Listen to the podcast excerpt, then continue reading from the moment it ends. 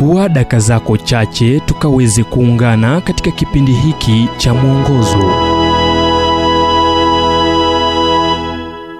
Halisi dhidi ya bandia.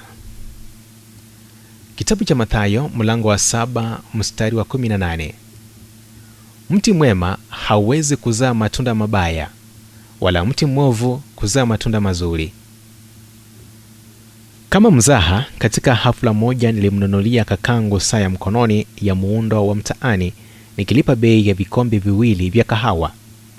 Niliweka kwenye mfuko wa shati ambalo pia halikuwa la bei ghali na kumtumia wakati akisherekea siku yake ya kuzaliwa. Kwa kutweta alinipigia simu kunishukuru kwa saa. Ila sasa kwa kujua jinsi nilivyo mwangalifu katika matumizi ya fedha aliuliza kwa shaka hiyo kweli ni saa nilicheka na kusema vema inasema ndiyo. Kweli mtazamo wa saa hiyo haukuwa mnyovu na mkono wa sekunde uliruka jinsi zilivyofanya saa za bei ya chini. Aidha mkanda wake mwembamba haungemridhisha sonara ila ilikuwa na lebo ya saa aina ya rolex.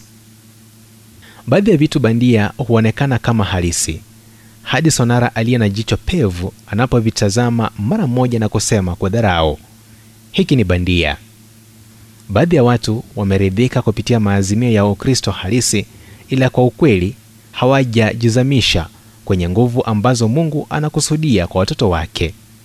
Yesu aliwaambia wafasi wake si kila mtu aniambiaye bwana bwana atakayeingia katika ufalme wa mbinguni bali ni yeye afanyaye mapenzi ya baba yangu aliye mbinguni. Mathayo mlango wa saba mstari wa 21 je alikuwa akilitisha kundi au alikuwa akisema usidanganyike na mtazamo wa nje kufanya mapenzi ya baba alivyoliweka yesu kuna maanisha kukumbatia maisha ya mwana kumfuata kuishi jinsi alivyowafunza wanafunzi kuishi na kuyaweka moyoni mafunzo ya maandiko. Yesu alikuwa akiwaonya wafuasi wake kuwa dini haitoshi. Ni uhusiano unaojalisha. Uhusiano na yeye aliyesema mimi ndimi njia na kweli na uzima. Mtu haji kwa baba ila kwa njia ya mimi.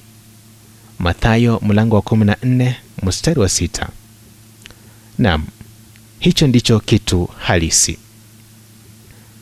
Ujumbe huu umetafsiriwa kutoka kitabu kwa jina strength for today and bright hope for tomorrow kilichoandikwa naye dr. Harold sala wa guidelines international na kuleta kwako nami emmanuel oyasi.